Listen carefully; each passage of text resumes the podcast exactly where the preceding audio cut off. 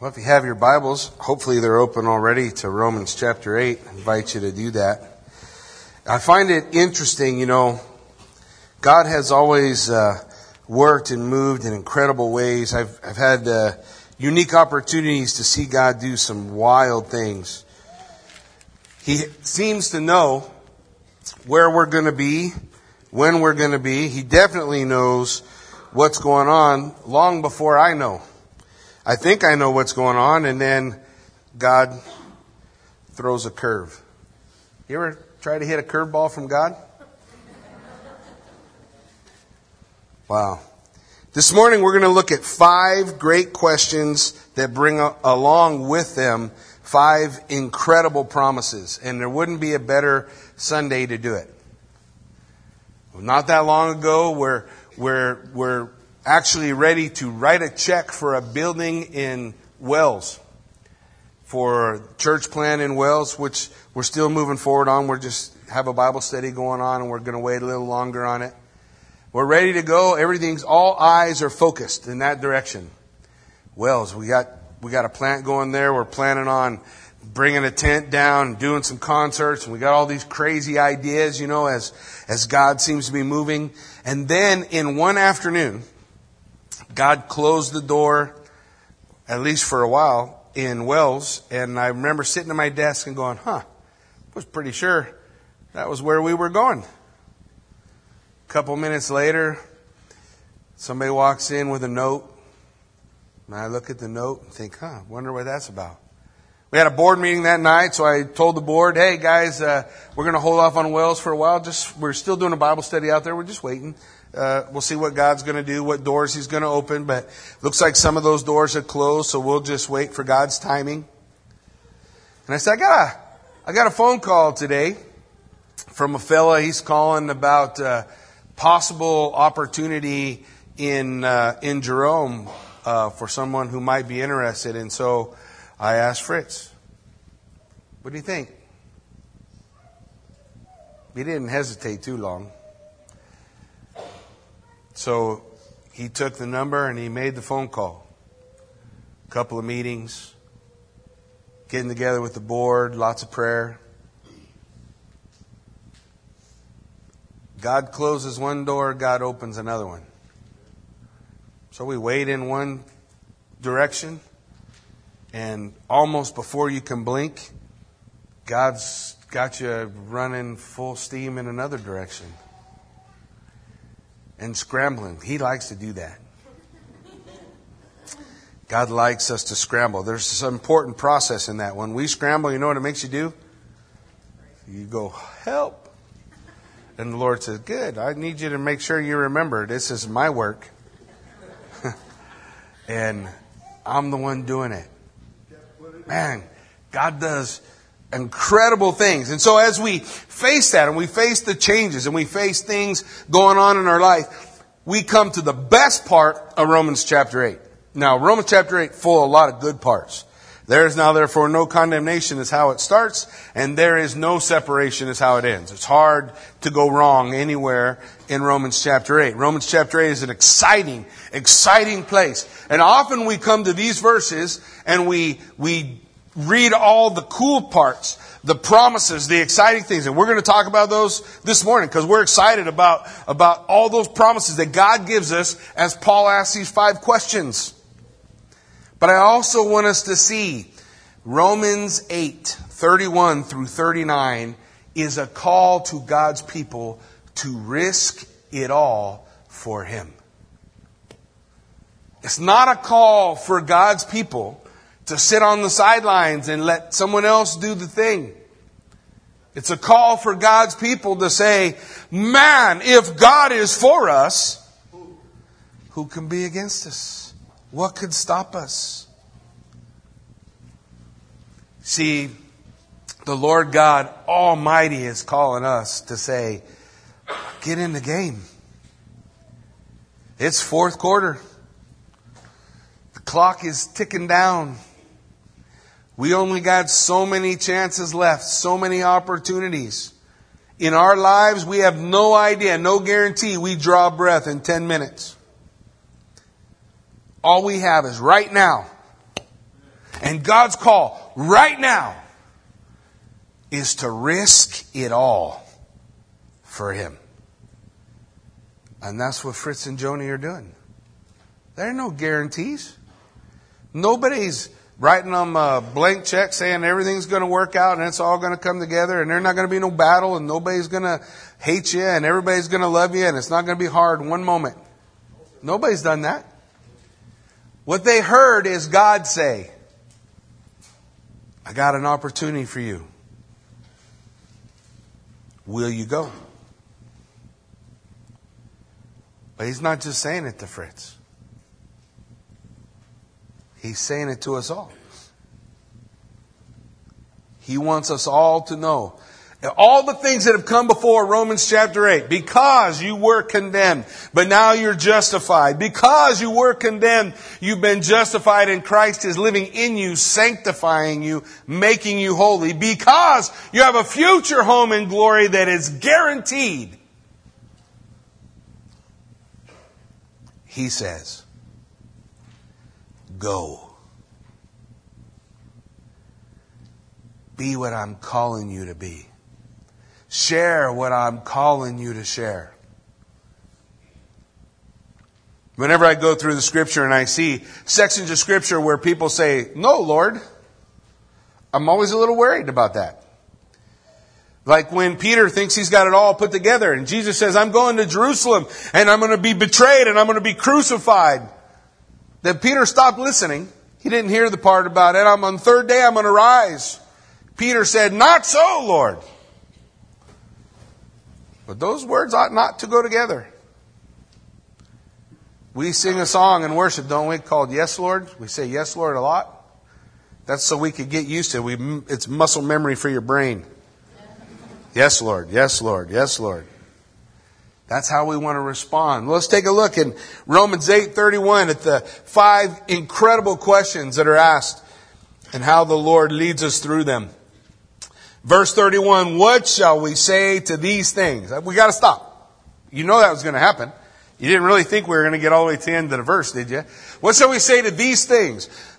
That phrase, these things, he's talking about all the stuff we've been talking about in Romans chapter 8. All the promises that you gotta remember. We've been talking about, excuse me, sanctification, where God makes you holy. So how can we who have died to sin live any longer in it? Remember Romans chapter 6? He, Jesus is in us calling us out of sin. He tells us about our relationship to the law in chapter 7, right? He says, how can we who have died to the law live any longer in it? We, it's not a requirement from the external forces. It's a, it's a want to from internally, from the Lord living inside of us, telling us, man, I want to walk, I want to be who Christ is calling me to be. But then we come to the end of Romans chapter 7 and we come to the reality. Okay, I got Christ in me. I'm supposed to step out of sin and I'm supposed to not worry about the law and these internal changes in me will make me holy and then I have the reality. The things I know I ought to do, I don't. The things I don't want to do, I keep doing those things. And that's what brings us into 8. Because Romans chapter 8 is all about the empowerment of the Holy Spirit. It's the Holy Spirit in you that makes you able to step out of that sin, that makes you able not to cling to the law and legalism anymore, makes us able to be all the things God's asking us to be. The power of the Holy Spirit in us. The moment we come to faith in Jesus Christ, the Holy Spirit comes in us. But there is an empowerment of the Holy Spirit that we need to seek. Sometimes we live a life in Christianity without power. We're struggling. We're stuck in Romans chapter 7. We're stuck in 7 and, and the power to change isn't there and we're saying over and over again, who will save me from the body of this death? And we never step over to the next chapter, which tells us it's the Spirit that gives me life.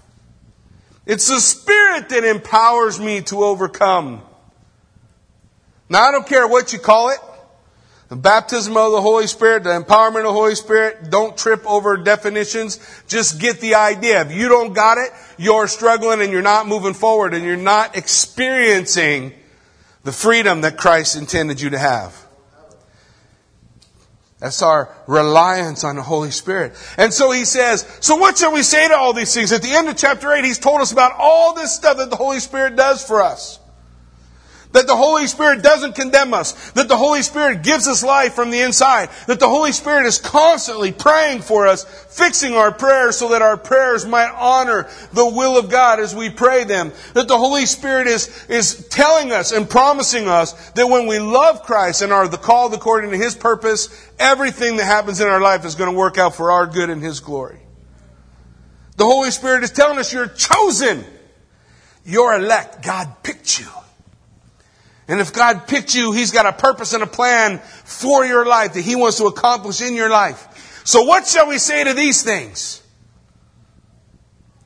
That's the point. The Holy Spirit in vibrancy, working in the life of a believer, surrendered to the will of God. Fritz hit the nail on the head. God's going to call us in our lives over and over and over again to turn our eyes from the things we love in this world to Jesus Christ. And we'll make decisions over and over again in this world. What is our primary love? Is it my comfort? Is it my peace? Is it my prosperity? Is it my stuff? Is it my Savior? And He will call you all he will whisper in your ear, Go and tell. And you'll have that opportunity, empowered by the Holy Spirit, to say, Yes, Lord, I'll go. And it might cost you everything. All your comfort and ease, it might cost it all. Well, that's okay. Because the question is if God is for you, who can be against you? If God is for you, we don't have to be afraid. We don't have to be worried. The Lord is going to work and move and accomplish incredible things in us. So he asks the question. He says, if God is for us, who can be against us? Now, oftentimes you'll hear me say things like, uh, um, and maybe they're boring so I shouldn't. But, but I'm going to tell you anyway. Um, oftentimes you'll hear me say that word if is if in the first class condition. And that word if in the first class condition means since. It means the person who's speaking that word if is saying this is absolutely true. So it's like the English word since. There are four class conditions and it all comes off of the mood in the Greek and I'll bore you to death if you want to know what all the four conditions are, but, but you can look them up. It's pretty easy. I'll give you the information. The point is he says, since God is for you.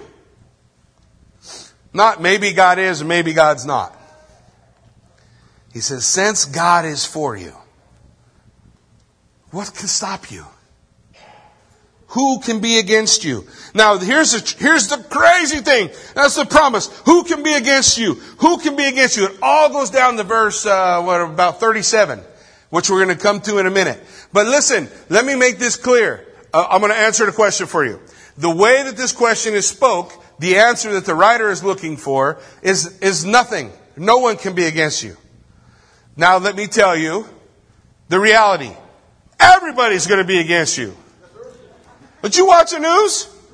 You go to certain places, they're going to lop off your head just because you say I'm a believer. There are countries you can't get into if you say you're going to that country to, to be a missionary.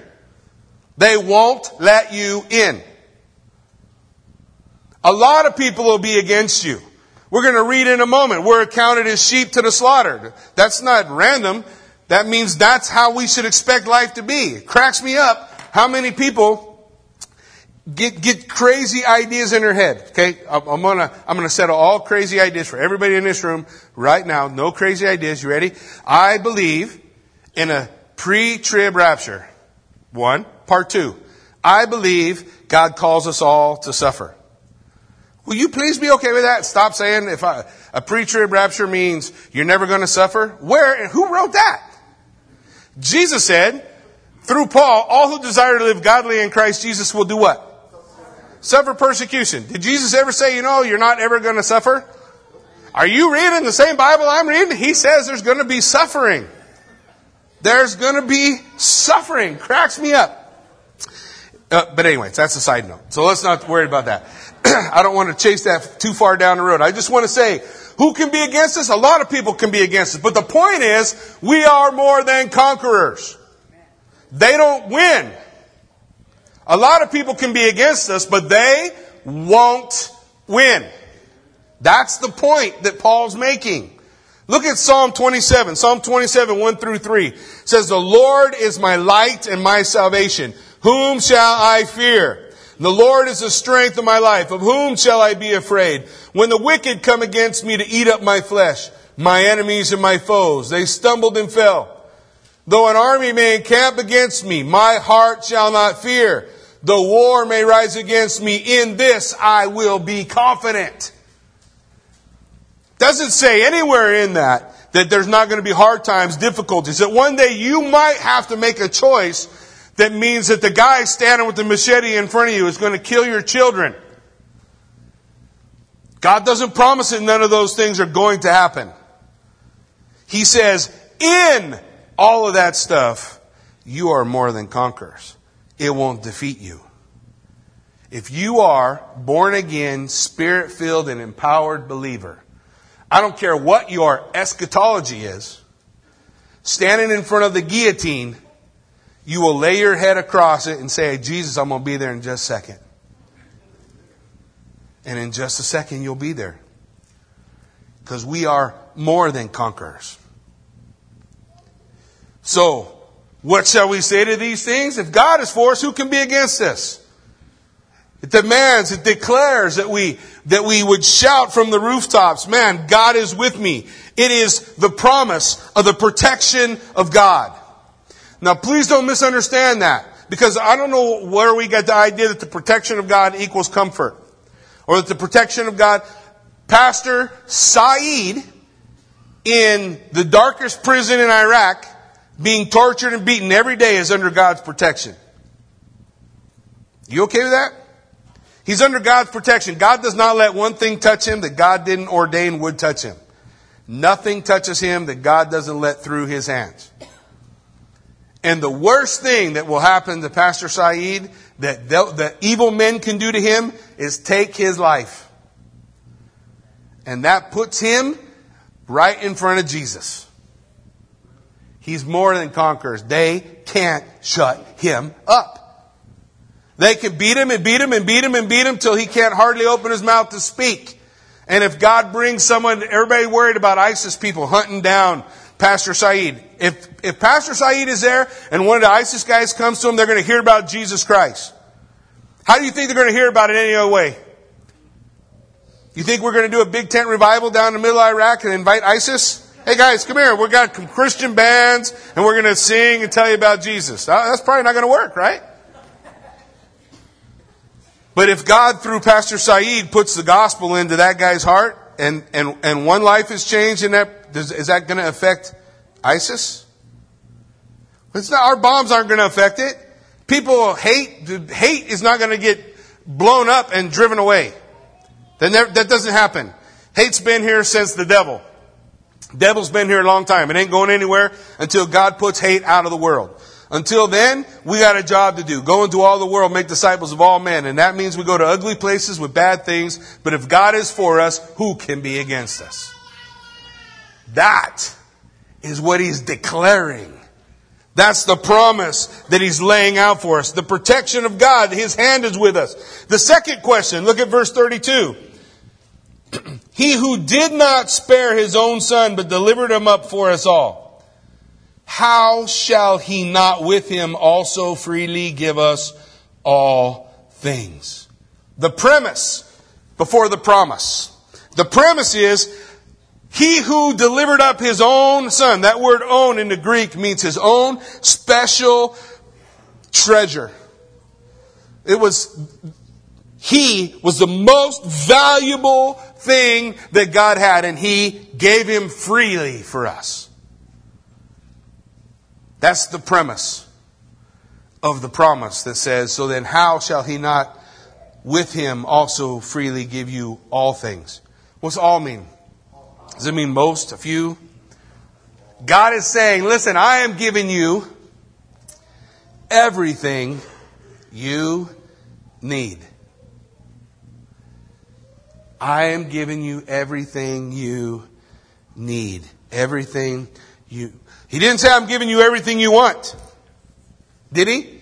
But what's he saying? The first question he's saying, I am protecting you. Not that I'm going to spare you from any suffering, but I'm protecting you. I am for you. I have chosen you. You are my special treasure, and I am with you from now till you see me face to face. I will uphold you with my right hand. That's what God declared to the nation of Israel. So I am for you. Then he says, I'm going to give you whatever you need. Everything Fritz and Joni are going to need in Jerome is going to be provided by the Holy Spirit because God is for him. Everything they need. Sometimes what we need, surely not Fritz, but sometimes what we need is a whooping. And so, sometimes a whooping is what we get. But he will not, listen, he will not withhold from you any good thing. Psalm 84:11 For the Lord God is sun and shield. The Lord will give grace and glory. No good thing will he withhold from those who walk uprightly. Will you keep praying? He will not withhold any good thing. God is for us. He protects us. He won't hold anything back. He will give you everything you need. If you come before the Lord and say, Lord, I need every spiritual gift right now, this moment, I'm about to go talk to somebody and I need every spiritual gift. You have it. Everything you need, you have it. Now go. He will not withhold any good thing. If he doesn't give you something, it's because it wasn't good. Earnestly desire the best gifts. What's the best gifts? Everybody's got an opinion about what the best gift is. Let me tell you what the best gift is. The one you need. If you're sick and dying and the best gift for you would be someone to come along with a gift of healing, the Lord is not going to send someone with a gift of tongues to pray in tongues over you. The best gift was what? Healing. But maybe the best gift is encouragement. And what you need is not a healing. What you need from the Lord is encouragement. Then the Lord's going to send you somebody who's going to encourage you. And that very well might be done through the gift of tongues or the word of knowledge or prophecy. The best gifts He gives because God is for us. He's not against us. He wants to accomplish great and awesome and incredible things in our life. So we have God's provision, God's protection in the first question, God's provision in the second. In the third, we have God's pardon. Look at it, verse 33. Who shall bring a charge against God's elect? Who shall bring a charge against God's elect? Let me answer that question for you. A lot of people. The question demands a negative answer. The negative answer means none of the charges will stick. But they'll bring charges. What's the devil do every day? This. The word Satan means he is the accuser. He accuses the brethren when? Every once in a while? The Bible says night and day. All the time, he's accusing, accusing, accusing. There are people accusing all the time. The subject in the sentence is charge. Who will charge? There are no charges that are going to stick. Why? He tells us in the next phrase, right? He tells us in the next phrase, we had the premise. The premise before the promise, what's he telling us? Who can charge God's elect? Prayerfully, it won't be us. The promise, it is God who justifies. Justification isn't the point. The point is, it is God who justifies. Who can bring a charge? What does justify mean? Everybody remembers, right? That God looks down over us, we're covered by the blood of Jesus Christ, and there is no fault that God can see. So since God justified us, who can bring an accusation to God that's going to stick on His people? Nobody. That's why the third question brings on the third promise. God has pardoned us. It doesn't mean we're not guilty. We're all guilty. He pardoned us. He justified us. He covers us with the blood of His Son, Jesus Christ. He makes us right before Him. The answer to the third question. It is God who justifies. So a lot of people are going to complain. a lot of people are going to find fault. A lot of people will make charges. May it not be us.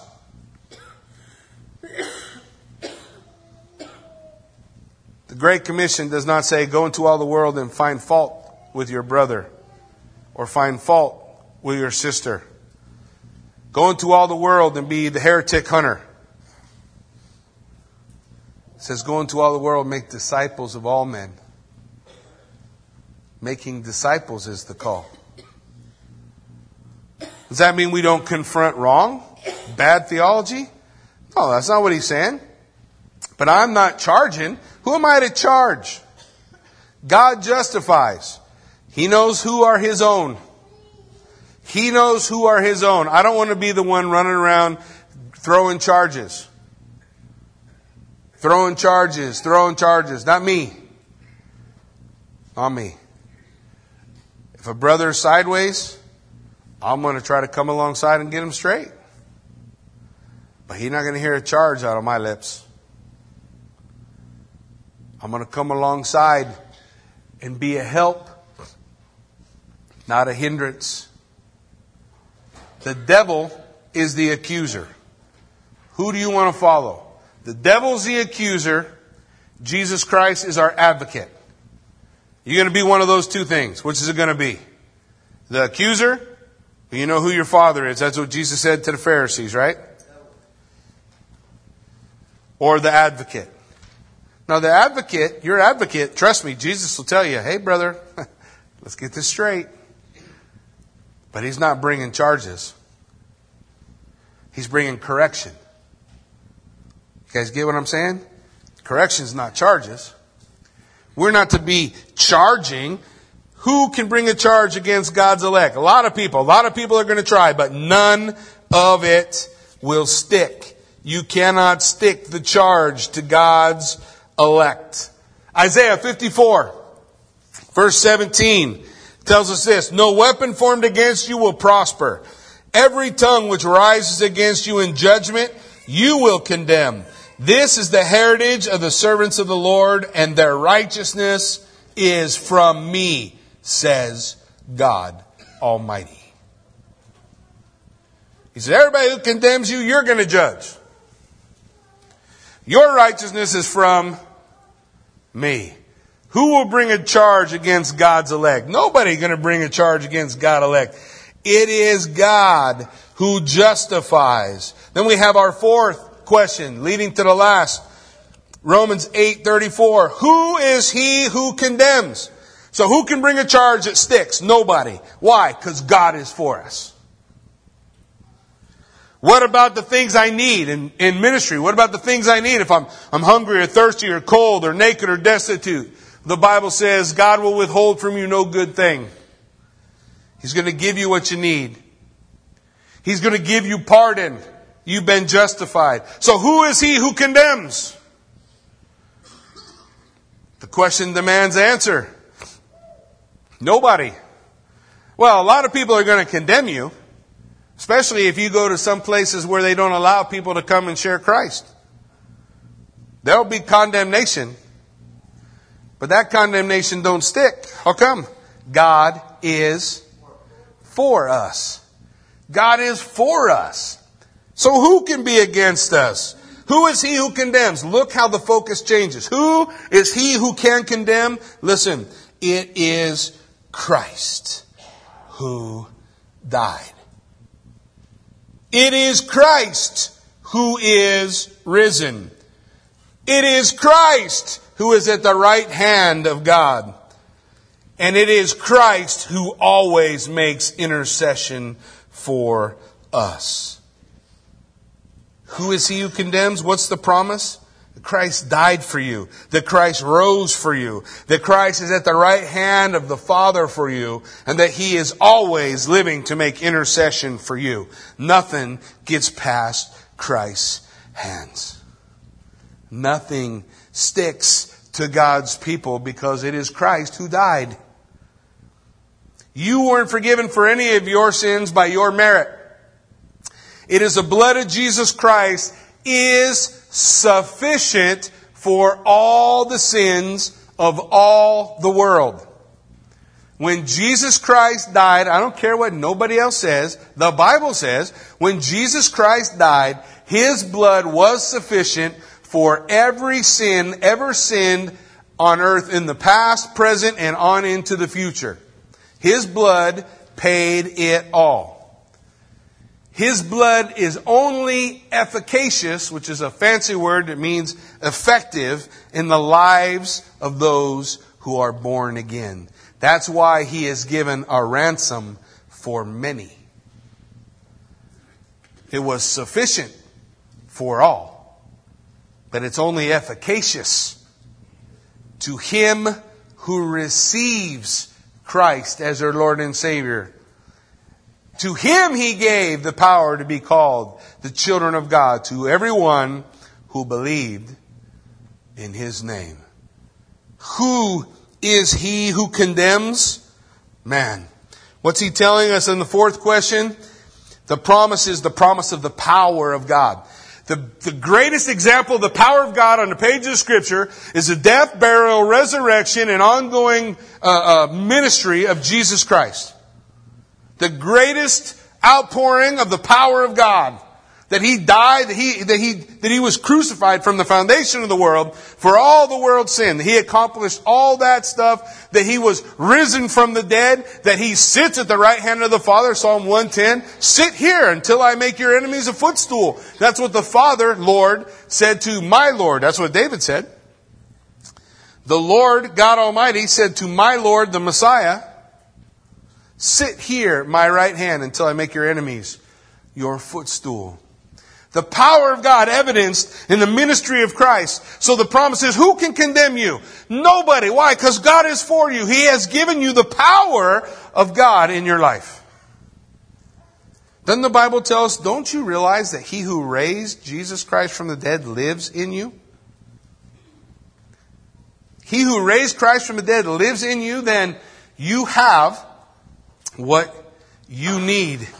You have what you need. The power of God evidenced.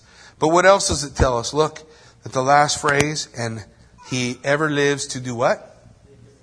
Make intercession. The power of God in the prayer.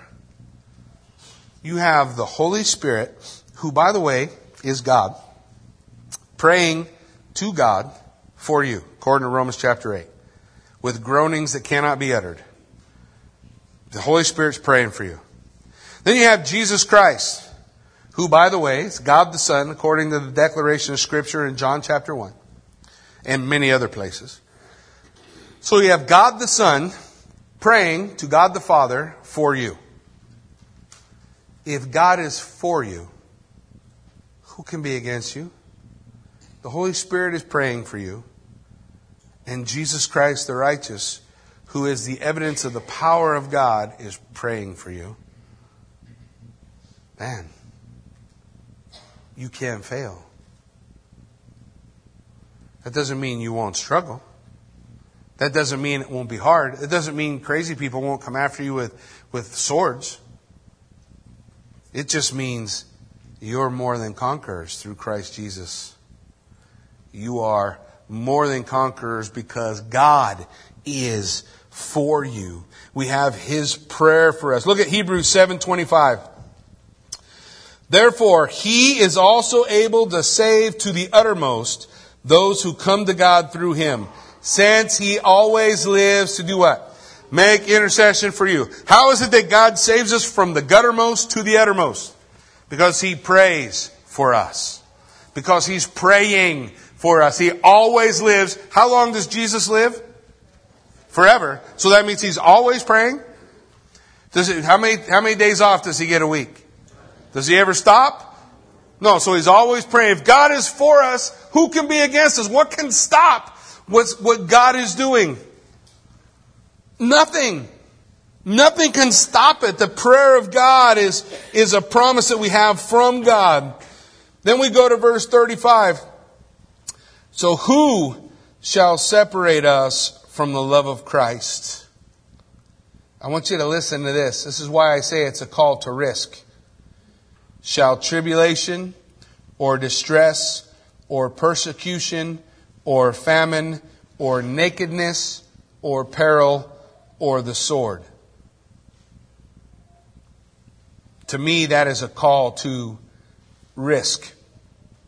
He says, What can separate you? And then he goes through a list of things. And every one of them is a measure of suffering. You know why he does this? Because the book that we struggle through understanding in the greatest degree often is the book of Job. And we look at the life of Job and we say, Oh, I don't understand what's going on here. And so God says to us, look, what can separate us from the love of God? Can any of these things separate us? Can any of these things take away or remove or strip us from the love of God? All the things that Job suffered, did it ever remove him from the reality that God loved him? Never. What about the things you suffer? Does it remove you from the reality that God loves you? What about the struggles that you have? Does it remove you from the things that, that the reality that God loves you? No. The answer demands nothing can separate us from a love of Christ who is in Christ Jesus our Lord. As it is written, listen, for your sake we are killed all day long. Does that not sound like a call to risk? He doesn't say, for your sake, all day we sit around in comfort in air conditioned homes. We have everything we could possibly want. Entertainment 24 hours a day at our fingertips. We just push a button. We can change the channel. We can watch something. We can pick whatever we want to watch. We can do anything we want. We go be who we want. We can enjoy all this freedom? Is it a call to just continue, to stay, to stand in the status quo and say, I'm comfortable in the eagle's nest? Or is it a call for something more? Is it a call to go?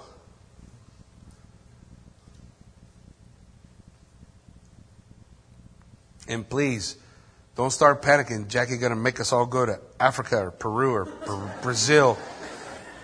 We're going to fly in there with a plane and they're going to kill us. And Jackie's pushing to kill us all in a mission field. No, what Jackie's trying to tell you is if God is for you, then nothing can be against you. And before you go to the mission field, just do this cross the street. Tell your neighbor, Show the world Jesus is your treasure. Live your life focused on Him and not focused on ourselves. And whatever comes, comes. Because if God is for us, who can be against us? We are killed all day long. We are accounted like sheep for the slaughter. Yet in all these things, we are more than conquerors through him who did what? Loved us. Ah. So how is it that we can be more than conquerors? Conqueror would just be someone who overcomes the, the, the, the, struggle, overcomes the disease, overcomes the, the, the suffering, overcomes the persecution. That would just be a conqueror. He would say, you are conquerors. He said, you're more than conquerors. There's two reasons I think scripture indicates that he tells us that we are more than conquerors.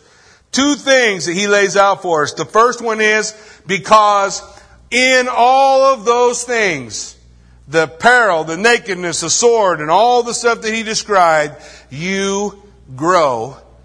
Though the point of all of that is to destroy you, it makes you stronger.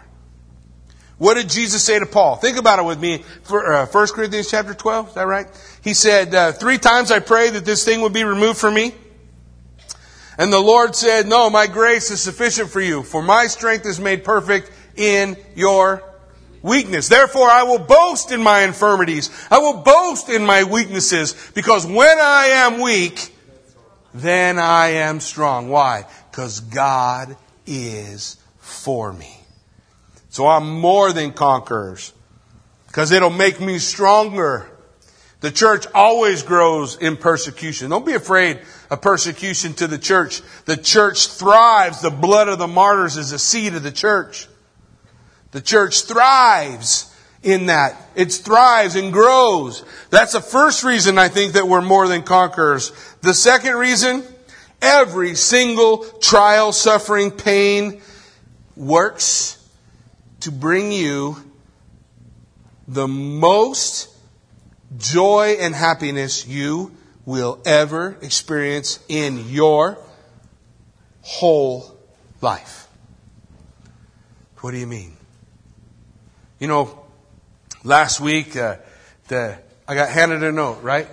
Marlene's mom was on her way to the hospital. They were worried about her. You guys remember, I read it wrong and everybody panicked for a minute. So Marlene's mom went home to be with her Lord and Savior. So whatever took Marlene's mom, whatever disease or pain or suffering or, or, or, or, or medical condition, whatever happened that did that, she's more than a conqueror because it didn't just kill her. It, it brought her exalting before the Lord of Lords and the King of Kings. She closed her eyes looking at all the stuff we have around here and she opened her eyes in glory. She saw Jesus Christ with his arms outstretched to her saying, come home. And I'm going to tell you, I'm really going to mess with your noodle because I told you before, God doesn't live in time. He lives in eternity. And in eternity, all time is a present. There's no past, there's no eternity past. Eternity does not fit on a timeline.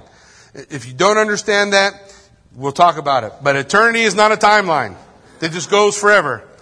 Eternity is a circle. All times exist at the same time. What do you mean, Jackie? Well, let me, let me just mess with your noodle a little more.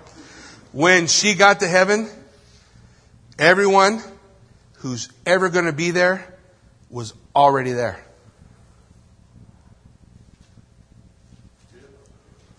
Did that mess with your noodle, won't it? Now you say, I don't know, Jackie, that's kind of crazy. Okay, that's all right. I'm sure it'll get all straight when you get there. You don't have to understand that part now. But what I'm saying is everything, every the sword, every every little child that ISIS ever took the head of, every parent or person who was ever abused and destroyed and killed and suffered, every everything a, a tidal wave ever took into eternity, everything a, an earthquake ever destroyed, anything that ever happened for the believer, for those who love God and are the called according to His purpose, it worked for your greatest joy because there was a moment of, of fear and panic and whatever occurs and then eternity with Christ. Where there is no tears and no sorrow, no lack. Where the sun never gives you a sunburn. The Bible says it, read it. It's in Revelation. Because there is no sun.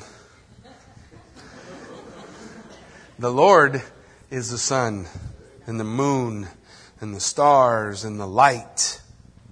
So you are more than conquerors because anything that happens to you, anything, cancer, anything, any kind of suffering, any horrible thing that ever happened in your path, and you say, what good is this? It all works to bring about the fullness of your joy and happiness when you see Christ.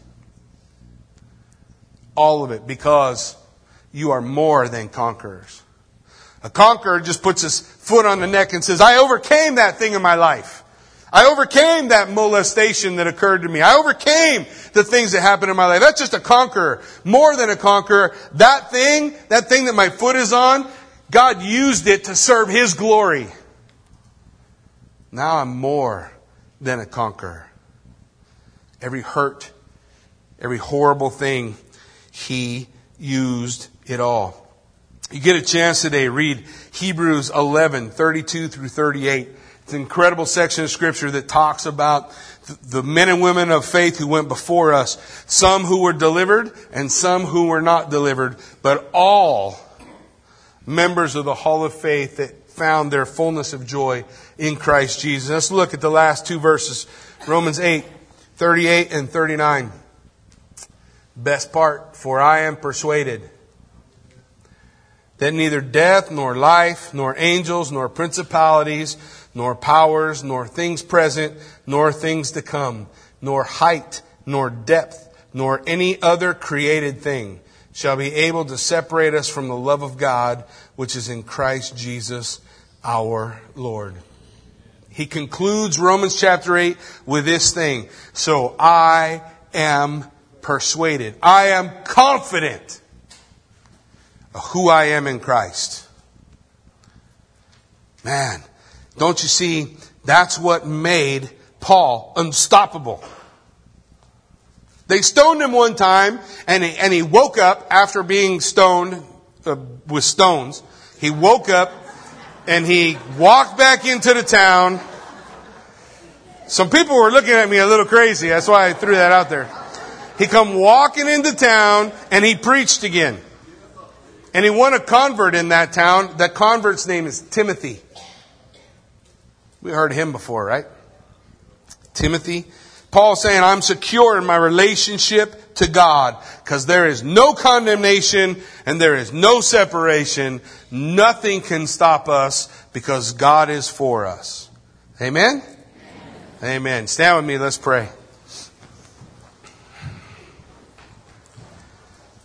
Heavenly Father, Lord God Almighty, we thank you for the truth of your word, Lord. Even though in our reality things are changing, even though around here, God, you're moving and shaking and it's, and it, and it's scary when you, when you take someone from our midst to, to put them someplace else. But we know that you're for us and you know what you're doing. You have called our brother and sister to go bear fruit on the other side of the canyon. Some of us you're calling to go to the other side of the world. Some of us you are calling to go just to the other side of the street. But for all of us, you are saying, I'm calling, will you go? The promises that we look at today are so incredible and they're so filled with hope and excitement, but every one of those promises is only given to those who love God and are called according to his purpose. It's defined for us in 28.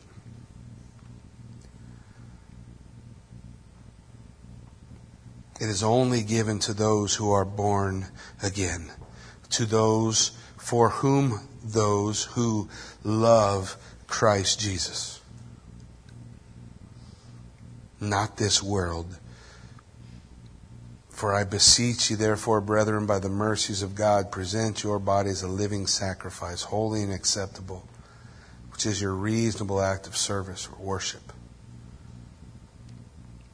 We give ourselves away to the called, all those who have received what Jesus Christ has given. Oh, Lord Jesus promises are awesome, the call is incredible, and the plan is perfect. And we know, God, that you are doing things abundantly above and beyond all we can ask or imagine. We just pray in this place. There's bound to be some people whose primary love of their life is this world, whose primary love of their life is their comfort. God, I pray that they would come to know you that they would know you as the greatest treasure, that they would know you as their primary love, that they would receive you as their Lord and Savior, and that you would do abundantly above all we can ask or imagine through them by the power that works in us, which is your Holy Spirit. For you are able. You are able. And because you are able, we are able. Nothing can stand against us because you are for us. So, Lord, may we lay hold of you with all our strength, all that is within us. May we lift you up so that you will draw all men to yourself. And whatever comes, no matter what it is, may we hold to the truth that we are more than conquerors through him who loved us. You accomplish incredible, great, awesome things in and through us, and we give you praise for it all. In Jesus' name, amen.